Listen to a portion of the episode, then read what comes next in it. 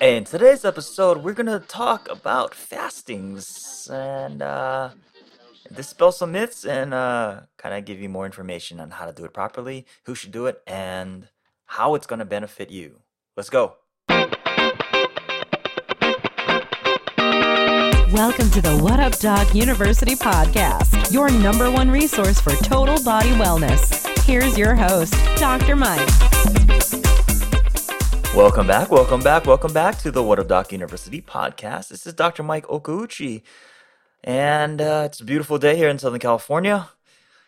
And I were I was getting a bunch of questions about fasting, and um, we use fasting a lot in our office and I've uh, recommended it a lot for uh, for people online, and and and uh, I've been getting a lot of questions about it. So I decided, hey, you know what?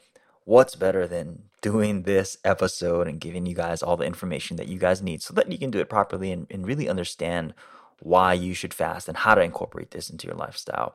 Anyways, if this is your first time listening to this podcast, welcome. And uh, I just wanted to give you a little heads up of what we are doing. You know, um, we're on this podcast, we strive to give you health information that's both uh, backed by science and uh, what I see in clinical practice. I am a, a full time practicing holistic chiropractor, and I deal with a lot of functional and integrative medicine using natural approaches to help people regain their health and, uh, and, and plot out a roadmap so that we can get you going in using your body's natural ability to heal itself. So that's kind of what we do in the office and what we're striving to do here on this podcast. Uh, appreciate all the five star reviews on iTunes and also the questions and comments that you guys are asking me. So, anyways, let's get started about the art and science of fasting.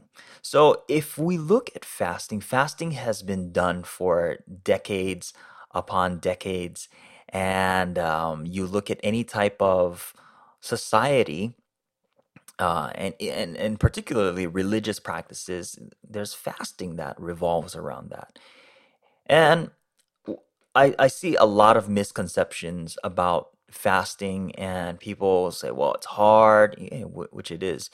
Um, but if we look at how our bodies are designed and we're talking about from an, from an evolutionary biology perspective and we look at from hunter gatherer days to modern day we see that our bodies are designed for times of feast and famine. And if you go back to my detox episode i talk about this idea of feast and famine.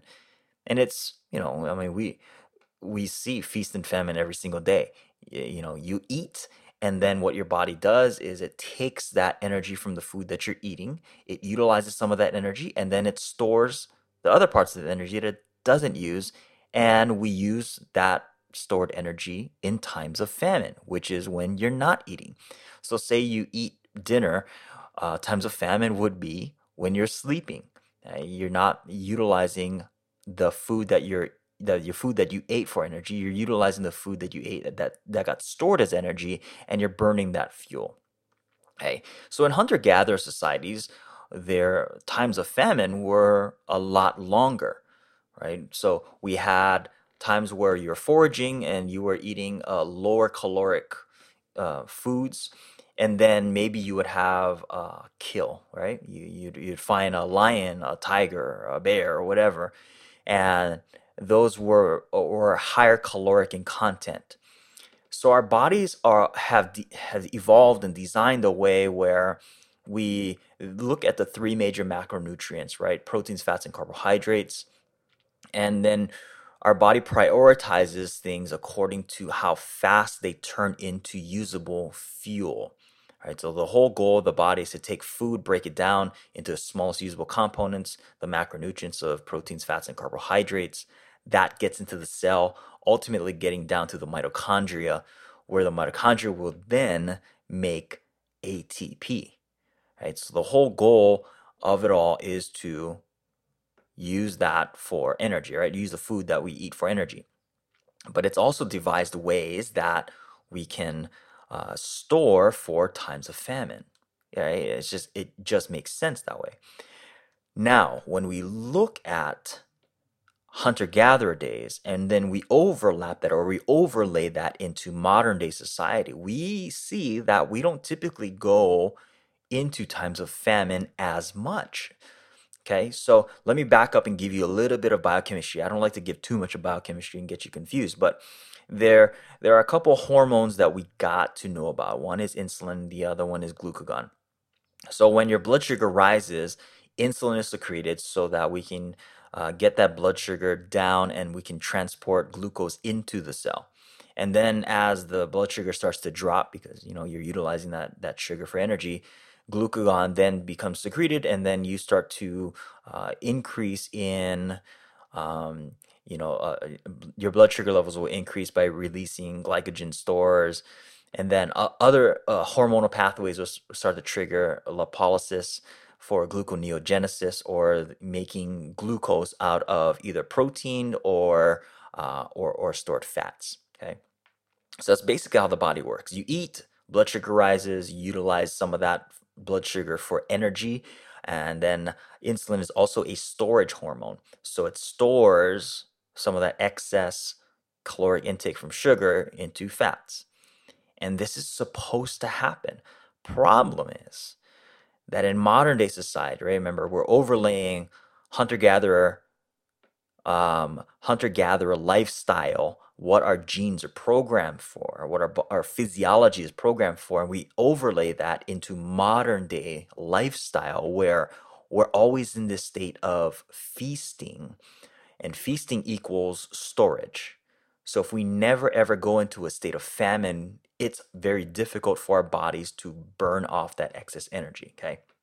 So I'm just trying to recap uh, stuff there about why our bodies are consistently gaining weight right? So this idea of feast and famine. Now, if we're always in this feast mode, it means that we're always going to be storing. So what we need to do is we need to elicit times of famine or artificial famine.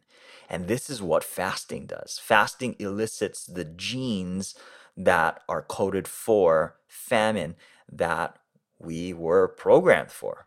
Okay. And a lot of times, you know, our, our bodies are instinctively doing that for a healing process. This is why, like, when we get sick, a lot of times we lose our appetite because our body knows, well, during, uh, if I don't increase uh, energy intake, I can then go into a healing mode. And that's what we want to talk about in this episode. So, let me give you some of the benefits of fasting. Okay there are a bunch of different benefits to fasting. I know a lot of times you think, oh, fasting, I'm just starving myself and uh, it sucks. I'm so hungry. Well, there are some benefits. And, if you understand these benefits, uh, I'm not saying that the hunter gatherers understood these benefits, it was just instinctual. But with modern day science, we've been able to find that fasting actually has scientifically backed benefits.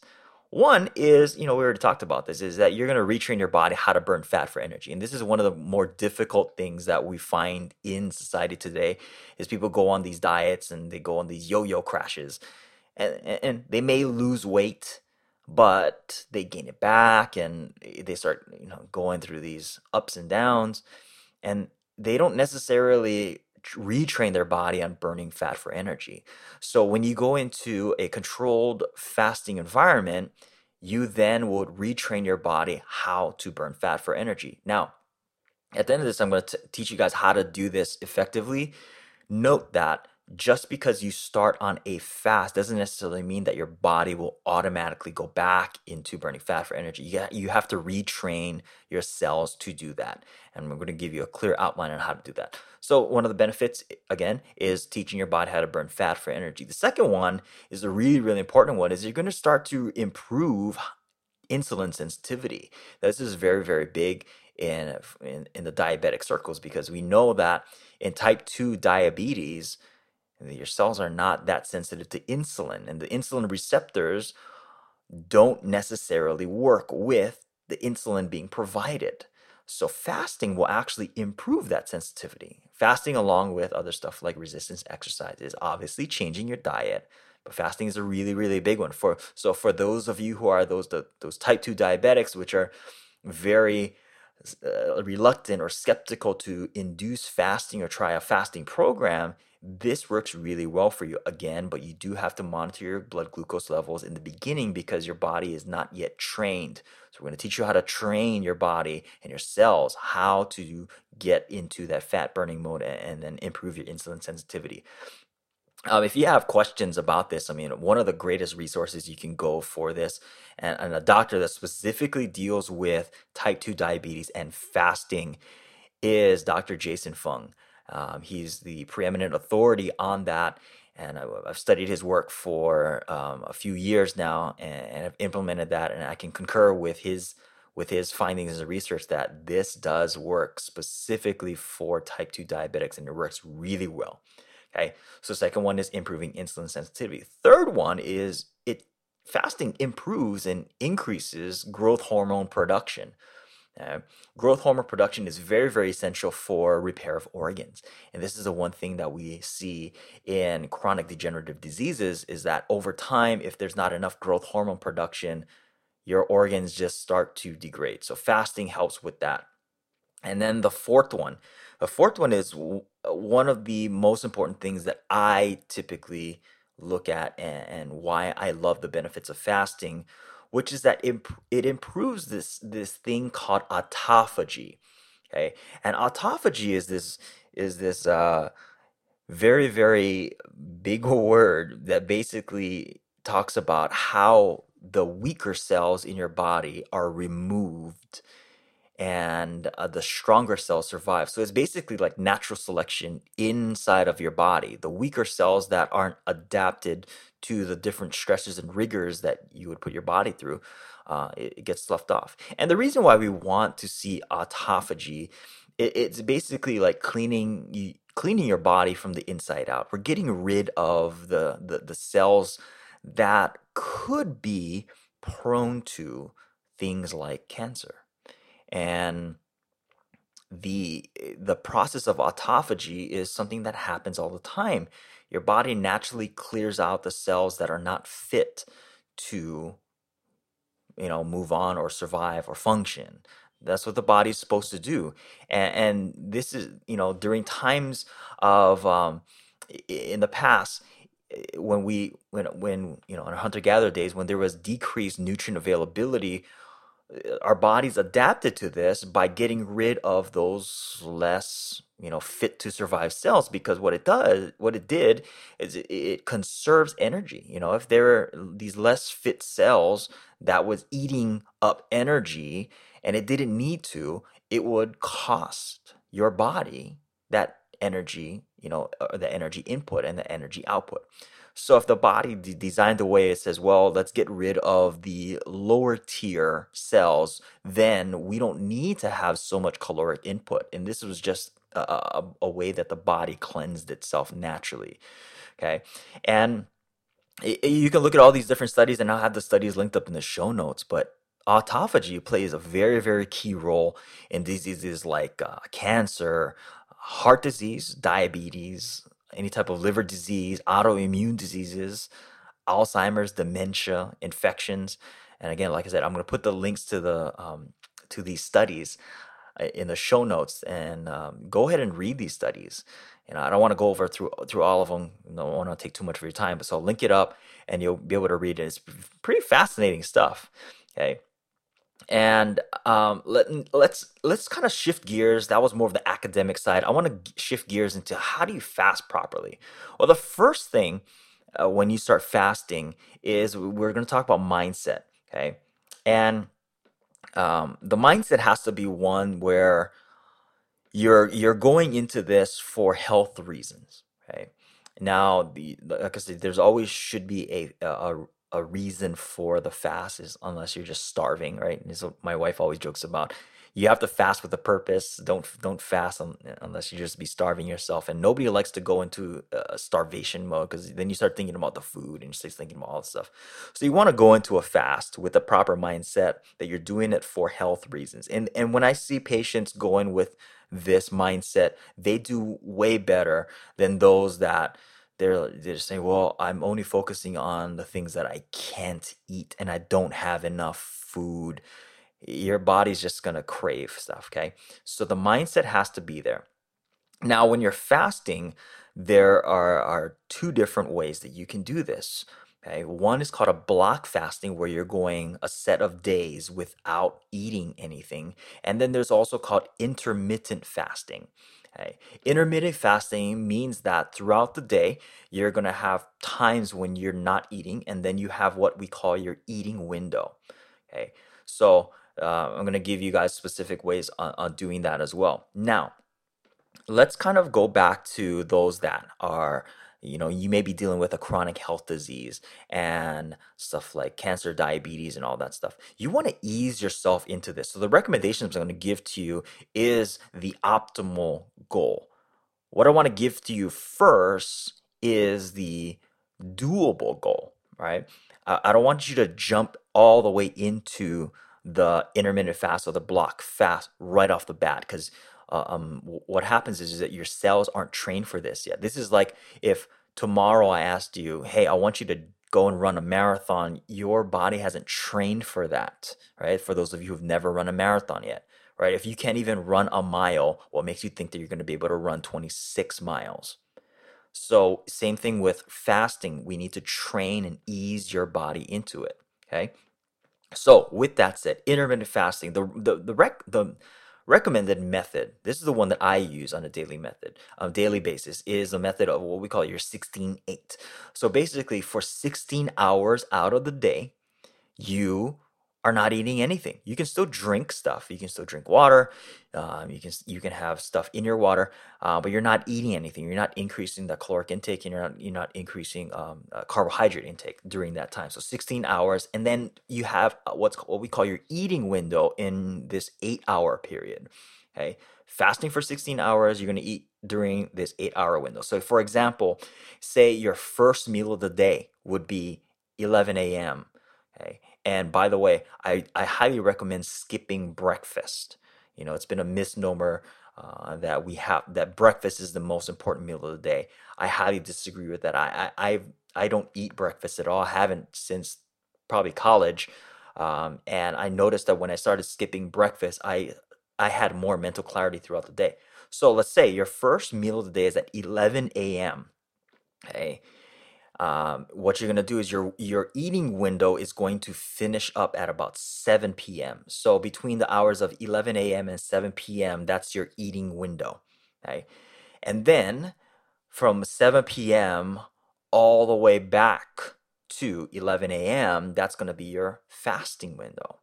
Okay, so so you're let's look at it this way. 11 a you get up let's say like 7 a.m 6 a.m 7 a.m you don't eat till 11 a.m You're eating windows to 7 p.m and then you go to bed by 10 p.m i highly recommend you not having your last meal about three hours before you go to bed so this kind of works. This this schedule here works. First meal is 11 a.m. Finish up your last meal by 7 p.m., which means, by the way, that it, you would start eating at about 6:30, and you're gonna wrap that up by about 7:30. Okay, and then you're in bed by at least 10 o'clock. That would be a daily recommended intermittent fasting. Now, for those of you that are easing into this, you can you can go half the day you know, let's say let's you let's fast for 12 hours. That's very very doable for most people. Okay? You're going to fast for 12 hours, eating window for 12 hours. And then you're going to work your way up till you can get to that 16 8. 16 8 is about that sweet spot for people. Some people will jump it up to 24, right? 20 fasting, 4 eating window. Or some people get to the point where they just do like a 22 hour fast a two hour eating window where they're basically just having one meal a day. that works for a lot of people. Okay. I, I've seen a lot of people get into that 20, 22 fasting two hour eating window. Now, that was intermittent fasting. Then you can throw in what's called block fasting. Block fasting is where you're taking blocks of days, anywhere between two to five, 14, sometimes even 30 days of fasting. Yep, you heard me say that 30 days of fasting. So these block fasts where you're going without you know any food for these days you can still drink water teas and all that kind of stuff uh, within those days what you are you are going to see amazing results with that okay so here's here's a, a, a, word of caution when you're doing that. Uh, i'm going to give you uh, also recommendations of who shouldn't fast by the way. Um, so when you break your fast when you're doing block fast you got to ease back into it by the way. Don't just like you know do these block fasts for like two days and then all of a sudden on day three you're having a burger or a, pizza or anything like that you got to ease back into it you got to start eating with soft foods. so if you're having like vegetables you may want to steam it or puree it maybe have some soups or broths ease your way back into it Okay. So what I recommend for like all my patients whenever we start doing a block fast is we use a thing called fun. And fun has a bunch of electrolytes and also has things that will help alkalize the body. Uh, we also use uh, proteolytic enzymes, which will help decrease any of the uh, uh, um, protein fragments that may be causing inflammation. And while you're do, while you're you know in this process of autophagy, you're getting rid of all of these lower uh, lying cells. The proteolytic enzymes will help clean that up, by the way. And then I use another product called Alkalite. Alkalite will just curb all of that, um, all of that acidic waste in your body, which you're going to be flushing, by the way, during the fast. Your body's going to pump out a lot of uric acid and a lot of lactic acid and all of these organic acid compounds so you need something that will help curb this acidic waste. So fun enzymes and alkali, this is what I recommend during these block fasts. And then after you do the block fast, anywhere between two to five days, then you're gonna ease back into it with your soft foods, and then you're gonna transition into your intermittent fasting. Okay. And also during this time, maybe you, you can calm down from your workouts. Okay, just monitor your body, listen to your body, let your body relax, let your body do its thing. Okay, stay away from the workouts during this time. Give your body that time to just, uh, you know, repair biochemically and then uh, cleanse itself out. Now, a big question I get from patients is, well, doc, well, what do I eat during my eating window? I recommend a mixture, a hybrid between something like a paleo and a ketogenic diet you know, just eat clean, right? So it, it's primarily going to be 70% good fats, 25% good proteins, has to be like grass fed, uh, pasture raised. Uh, the meat, if you're eating it, should still be on the bone.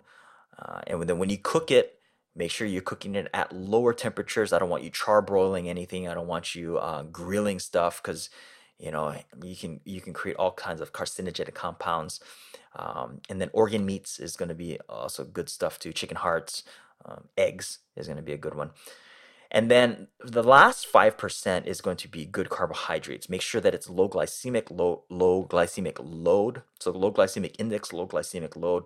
I, I usually give the rule of thumb of limiting yourself to about 40 grams of carbohydrates per day. Okay. So 70% good fats, 25% good proteins, 5% good carbohydrates. That's just a good rule of thumb. Okay at like I said, this is the marathon. The training for the marathon, you're going to ease into it because I know a lot of people have higher carbohydrate you know diets. So some people are at like 60% carbohydrates. You don't want to just all of a sudden drop to 5 5% carbohydrates. You want to ease into it. Maybe go to 40 down to 35 down to 20 and then ultimately getting down to the ratios of 70 25 and 5 okay? So that's my recommendations for what to eat during your eating window. Now who shouldn't do this? Because believe it or not there are people that shouldn't do this. So here's your list. Women who are pregnant you're breastfeeding uh, or you have fertility issues, right? Maybe you have, uh, you've been trying to get pregnant.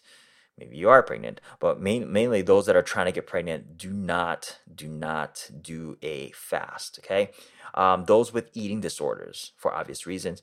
Um, those who have severe cases of diabetes. Okay, I wouldn't recommend doing this on your own. This has to be done under medical supervision.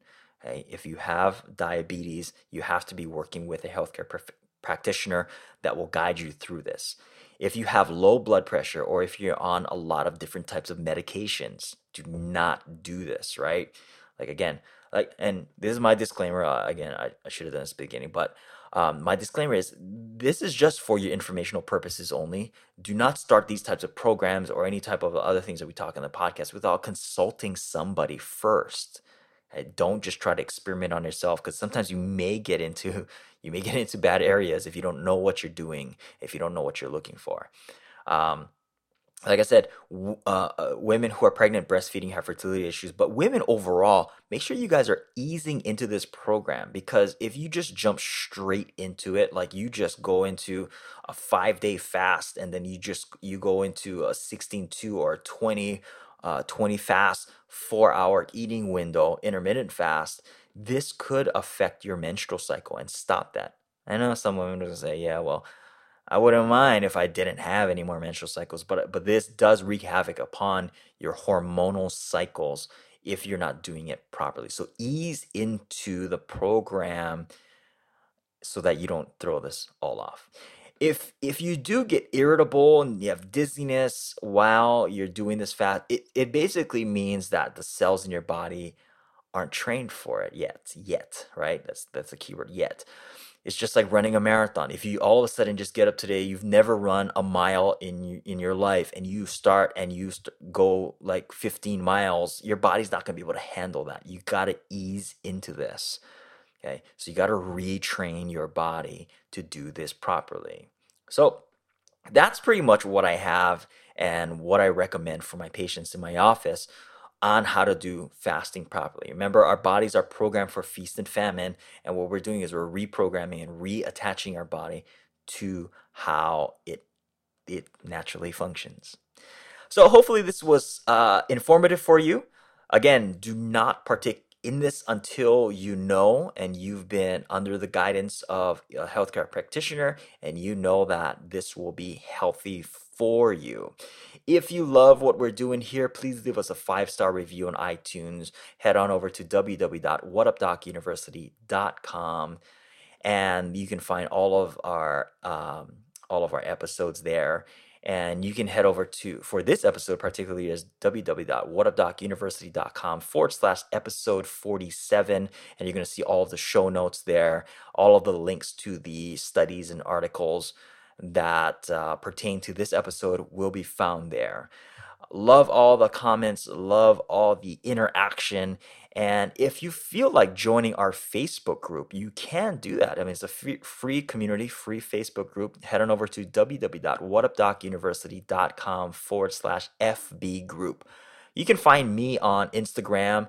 Uh, my handle is Dr. Mike O K O U C H I, Dr. Mike Okouchi. Um, that's pretty much all my handles everywhere on Instagram, Twitter, and uh, Facebook and hit me up if you have any questions, comments.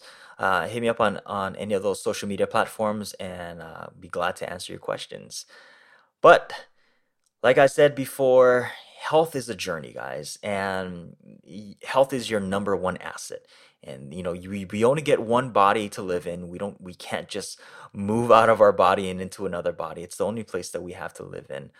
You know, in our, our time here on Earth and we got to take care of it. And that's the whole goal of what we're doing here at What Up Doc University podcast is we're trying to give you the information so that you can know how to live in your body healthily so you can live at your highest and your best performance and expression. And uh, hopefully you got some information from this episode. Uh, if you have questions, again, f- feel free to reach out to me.